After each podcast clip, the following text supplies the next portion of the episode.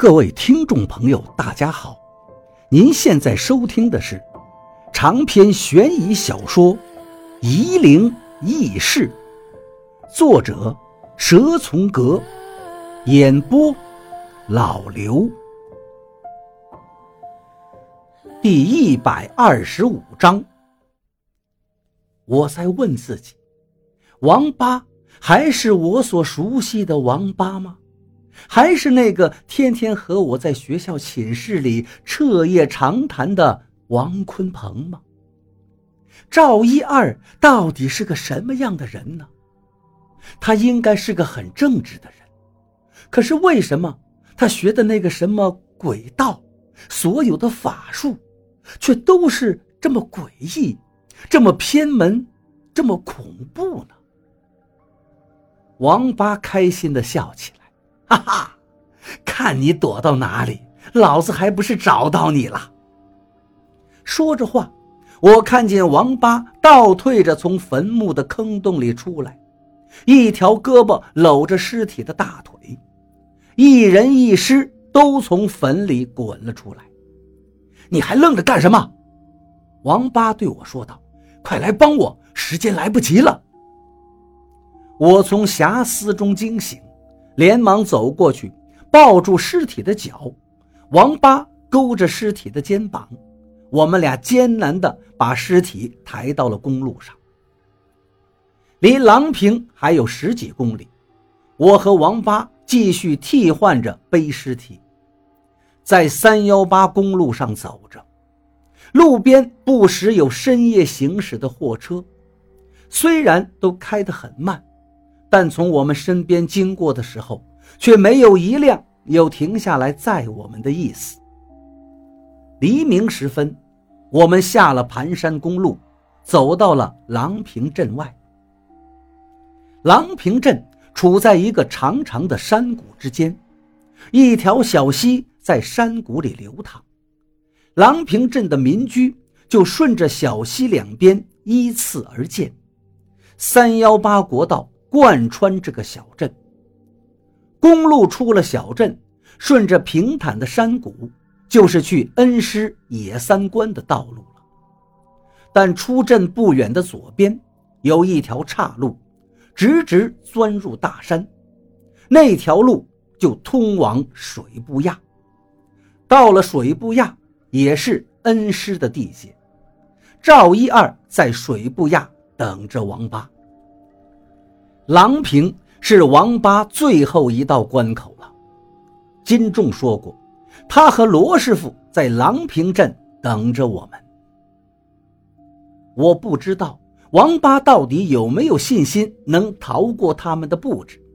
我现在困乏得很，只想吃东西睡觉，什么都不愿意去想了。我们走到了镇上，已经是天光大亮。亮的会早点估计七点左右。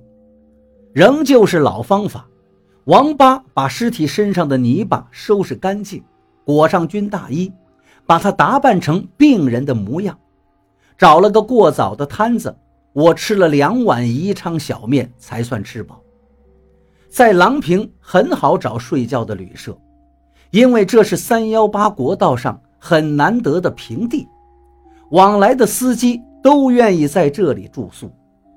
这次睡觉，我什么梦都没做。也许是这两天我累坏了，没有精力做梦，也没出什么怪事。我想是因为金仲和罗师傅早就在郎平布置好了，就没在我们休息的地方捣乱。他们倒是志在必得呀。一觉睡到下午，我和王八背着尸体。出了郎平镇，顺着公路前行。我背着尸体，越走越觉得不对劲。不对劲的地方有两方面，一个是身上的尸体好像在蠢蠢欲动。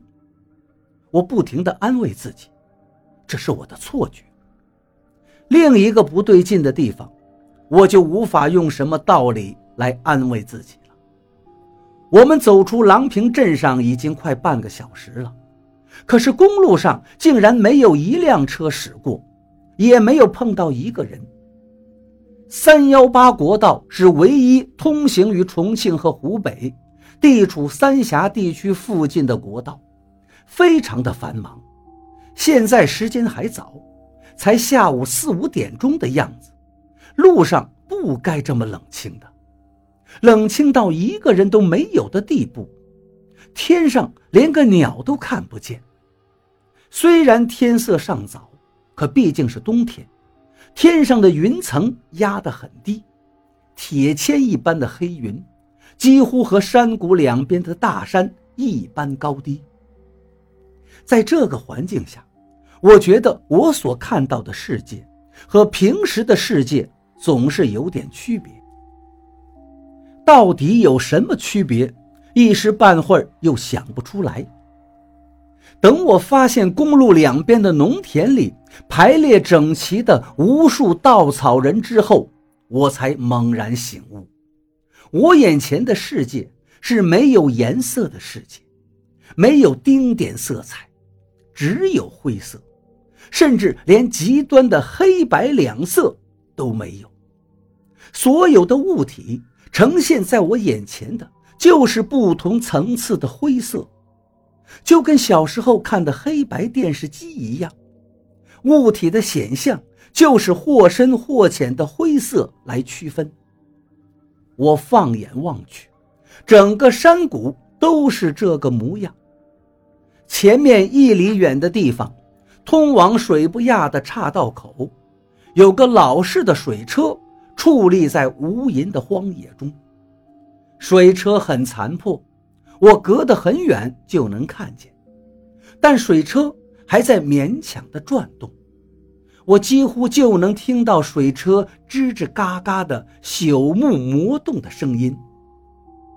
水车下站着一个人和一个影子，那是金仲和罗师傅，我能确定是他们。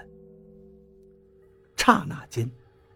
所有立在农田里的稻草人，全部转向朝着我们。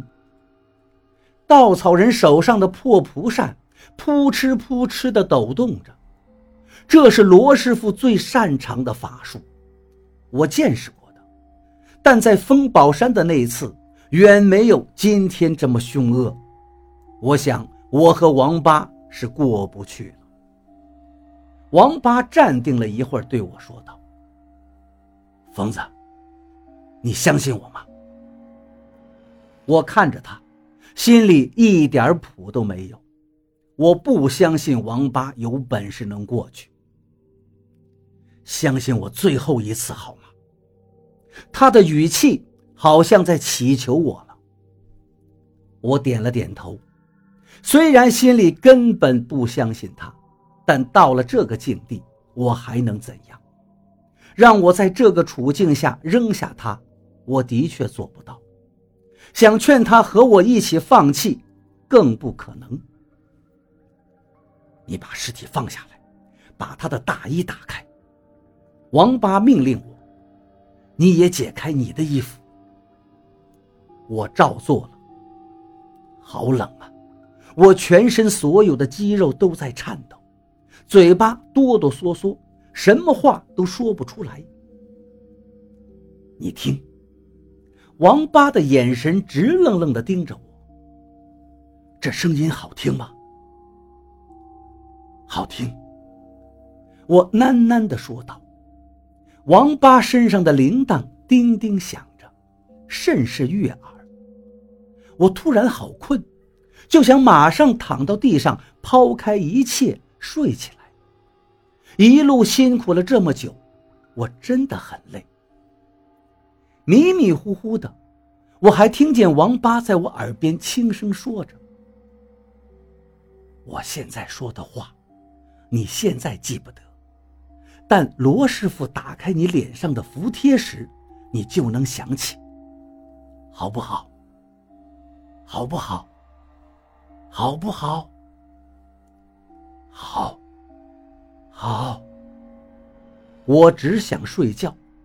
王八说什么我都答应，只要他能让我睡觉。王八对疯子说道：“你现在睡着了，可是你还是要跟着我，别走丢了。”疯子嗯嗯的答应着，慢慢的闭上了眼睛。